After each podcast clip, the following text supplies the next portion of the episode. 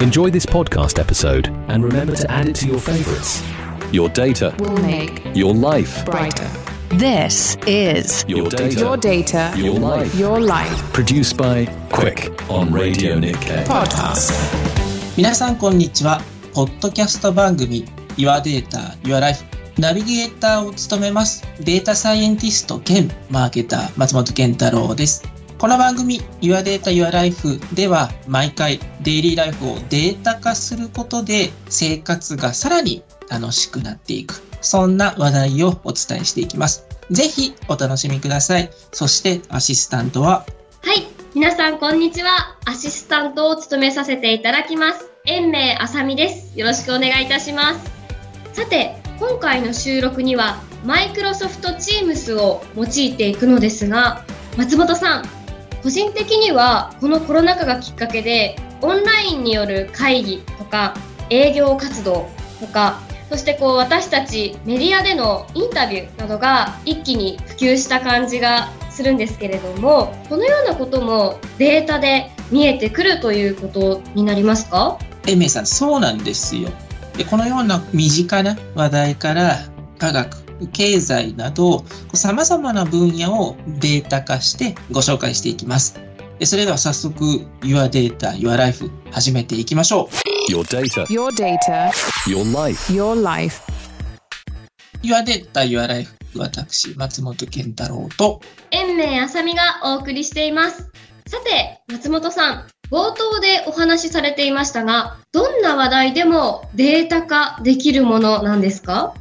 そうですね。データというふうに聞くと、何かこう数字というイメージがあって、身近なもの、それこそ今日の晩ご飯はであるとか、あるいは私、今、月に20回以上ですね、スタバに行っているんですけれども、そういう身近なもの、様々なものがこうデータ、数字、それからまあ言葉、いろんなものに表現をすることができます。逆に言うと、データで表現できないものなんて何一つないんだ。っていうのが僕のスタンスになります。私はあの教育学科生なので文系の大学生なんですけどだからこそあんまりあの数字とか数式とかあんまり触れたことがないんですけど、まあ、ちょっとこうちゃんと理解できるかななんて不安なところもあったりするんですけどそれは大丈夫なんですかね？全然問題ないです。例えばですね、身近な例で取り上げると、温暖化ですね、についてデータでお話しできればなと思っています。2023年に関しては11月もですね、全国でこう真夏日があったり等々ですね、秋になってもですね、暑いなっていう日が続いてるんじゃないかなと思います。今年はこう秋に入ってもやっぱり夏日というかそんなような感じがして衣服の調節とかにもとても困ってしまうことがあるんですよね。っていうこともデータで説明がつくっていうことなんですかね。おっしゃる通りです。データでですね、この直近、特に日本におけるこの温暖化というものを表現すると、大きく2つの傾向が出てきました。1つ目なんですけれど、日本、まあ、特に東京等の都市部でですね、まあ夏になると暑いな、暑いなというふうに皆さんおっしゃられるんですけれども、実は昔と比べると日本って暑くなっている。で、そしてそれ以上に寒くなくなっているという傾向があるんです。その差っていうのは何があるんですかね？同じように聞こえてしまうんですけど、これは最低気温が実は上がっている。で、最高気温の上昇よりも最低気温の上昇の角度が高くなっているっていうことを意味しています。平均気温という言葉があります。これは地球が暑くなっているんだというこう根拠を示すデータとして平均気温というのが使われていて、えーまあ、平均気温があ直近で言うと100年でおよそ1度から2度上がっているので温暖化している傾向にあるんだというふうに言われているんですけれどもこの平均気温っていうのはニュースとかまあ、朝のワイドショーを見てるとですね、いつも最低気温と最高気温が出てますよね。実は、あれのちょうど真ん中が平均気温っていうのを指していますと。で、最高気温と最低気温のこの直近100年の推移で見ると、最高気温の上昇よりも最低気温の上昇の方がはるかに上回っているということが実はデータから分かっています。なので、2023年だけを見ると、ずっと暑い日が続いてますよねというふうに見えるんですが、本当に重要なのは、昔に比べて夜が涼しくない。ずっと暑い状態が続いてますよね。これが温暖化と言われている裏側にある一つ目のデータになります。ということは最高気温はそのまんまっていうことなんですかね？あまり変動はないっていうことなんですかね？最高気温自体も、まあ、1度、2度ぐらいですね。東京と、まあ、それから地方でも上がってたりはします。するんですけど、最低気温がですね、3、4度ぐらいどーっと上がっているという実は背景があります。そうなんですね。なんかこう、平均気温が上がっているっていうふうにね、こう思っていましたけど、確かに、まあ、真ん中を取るということですから、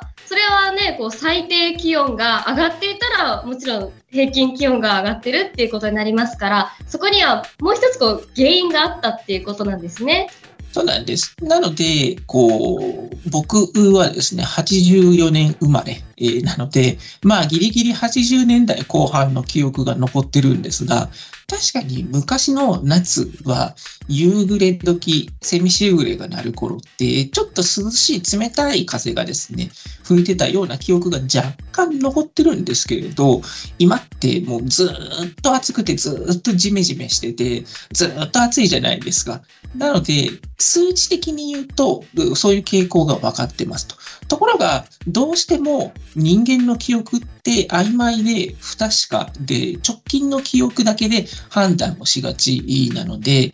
暑くなってるんだ、大変なんだっていうふうに、ちょっと勘違いをしてしまっていると。こういう背景がありますと。そうですね。そしたらこう、最近の直近の記憶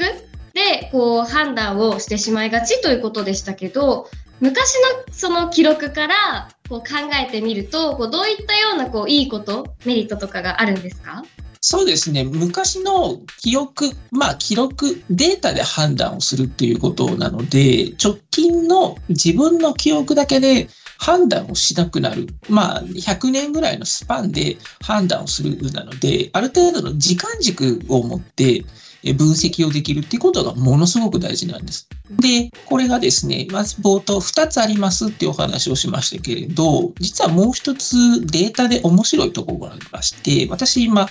最高気温と最低気温っていう表現をしたんですけれど、実は気象庁のデータを見ると、月の最高気温というもう一つのデータがあります。私が言ったのがものすごいややこしくて定義のお話なんですけれど、最高気温っていうのは、え8月1日の最高気温、8月2日の最高気温、8月3日の最高気温、バーって日にちが続く中で、31日分の最高気温の平均値なんですね。これが気象庁のウェブサイトからダウンロードできますと。で、もう一個ですね、その月の最高気温というですね、データのラベルっていうか項目があります。それを見ると、実は東京で最も暑かったのは、あちなみにいつだと思います？えーっと、直近の方が暑いのかなっていうふうに思ってしまうので、まあ、全部出てるとしたら、昨年、2022年ですかね。が素晴らしいです。実はですね、えーこれ今回データで見てる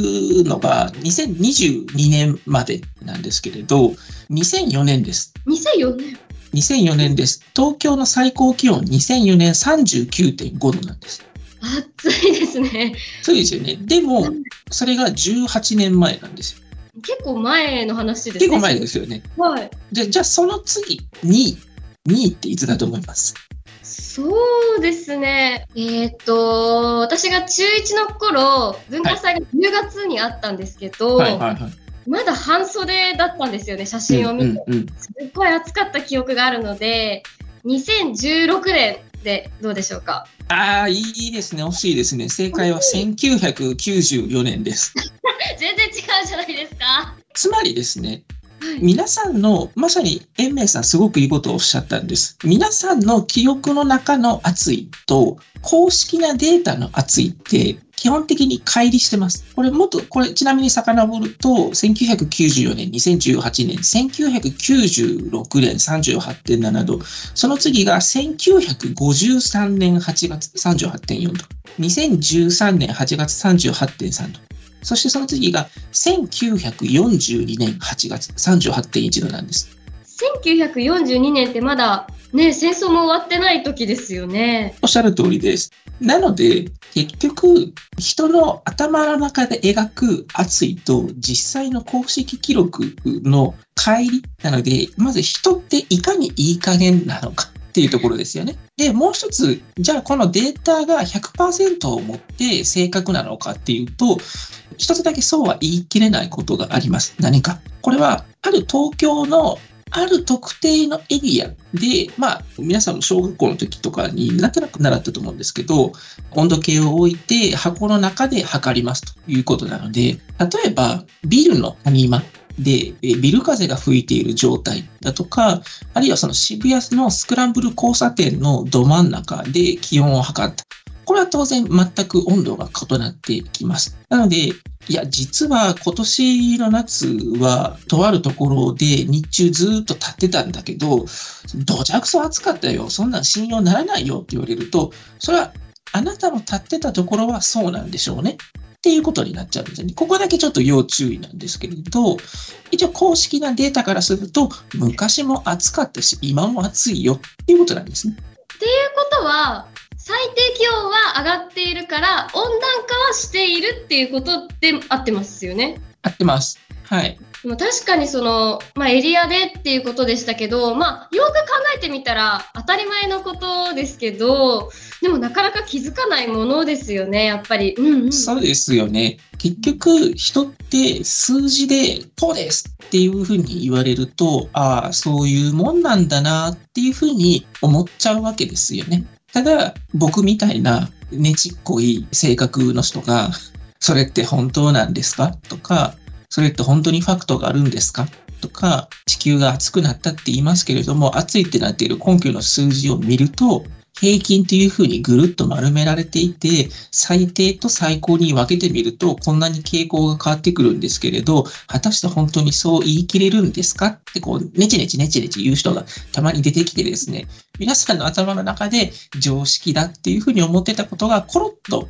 変わる。こういうのがデータの面白さなんだと思います。そうですよね。確かに数字っていうふうに、こう、なんですか、目の前に出されてしまうと、あ、これが正解なんだっていうふうに思ってしまいますけど、その数字がどういうふうにして出たのかっていうことをきちんと理解するっていうことが、そのデータを生活でこう使っていく第一歩っていうことになるんですかね。おっしゃる通りです。今までのですね、お話で、もう一つさらに面白いことをお話しすると、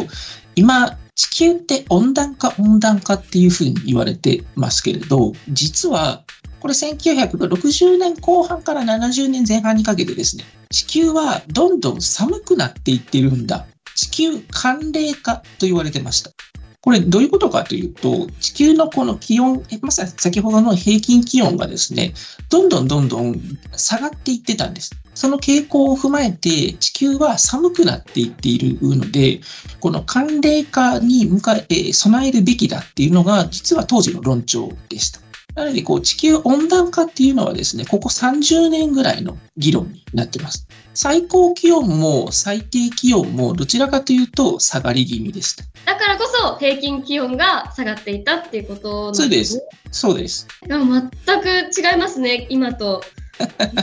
そうですよね。これも、だいたい100年、当時はまだ70年、80年ぐらいのスパンでしたけど、スパンで見て、長い時間軸で見ると、前ほど下がってるよね。だから、寒冷化という表現になってましたし、さらに時間軸が100年、110年になってくると、100年前と比べて温度って上がってるよね。これだから温暖化だよね。時間軸で考えることの重要性っていうのはまさにここにあるんですね。直近の1年2年のスパンだけで見ると、暑くなってる、寒くなってるっていう判断になっちゃうんですけれど、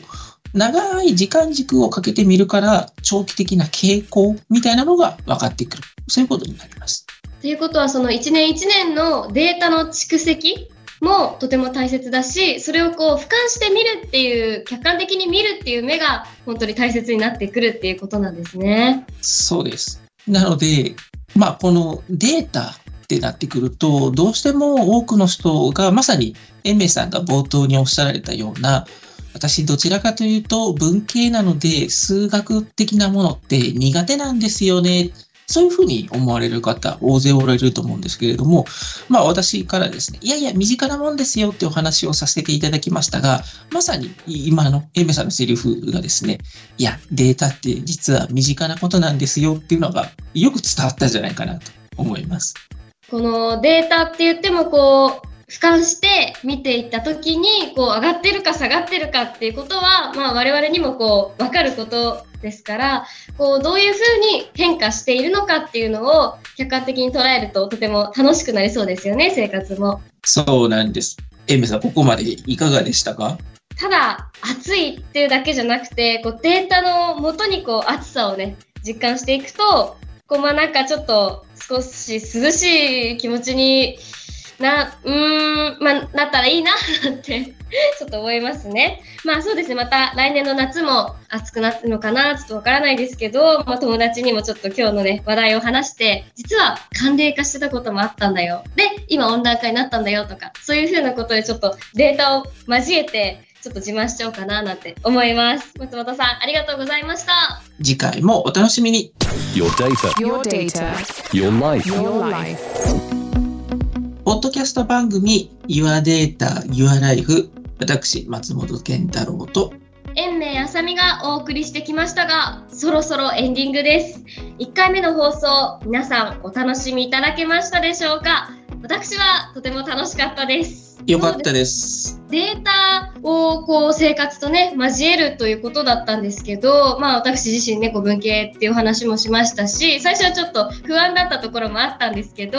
データの移り変わりを見ているとこう地球が寒冷化していたでも温暖化していったというふうにねこういろいろと生活のその身近な話題っていうのがすごく分かりやすく見えるということになったのでこうデータを出すと逆に分かりやすくなるんだなっていうことを学びました。そうですね。データで表現されると、日常の会話だけじゃなくて、起きた出来事、あとそして時間で見る変化、様々なものが数字、あるいは例えばグラフで表現されることで、ああこんな変化があったんだであるとか、あ実際にはこんなに高かったんだ、こんなに低かったんだという驚きがあるんだと思っています。ただし一方で注意をしないといけないのは、相手の詐欺師はデータを使います。はい。なので、数字を使って会話してくるやつほど、本当は注意しないといけないんです。そうですねデータっていうふうにこう出されるとあなんかこう説得力があるように見えてしまいますもんね。なので、今回は気象、地球温暖化というものをテーマにお話をさせていただきましたが、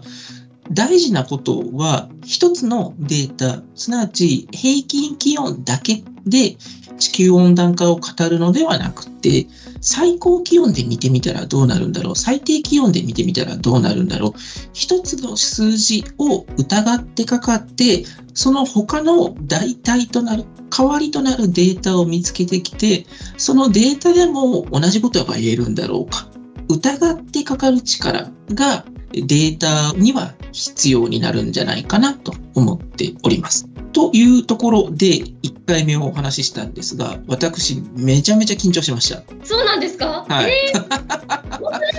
いや、ちゃんと2回目からはもうちょっと脱力していこうと思いました。もう全然そうですね楽しくあのお話ししていけたらなと思いますしまあそうですねさまざまなデータをこう客観的に冷静に見つめ直すっていうのがねとても大切なんだなということがよく分かりました、えー次回もさまざまな話題をデータにしてお届けしていきます。ポッドキャスト番組 Your Data Your Life お相手はナビゲーターの松本健太郎、そして延命あさみでした。次回もお楽しみに。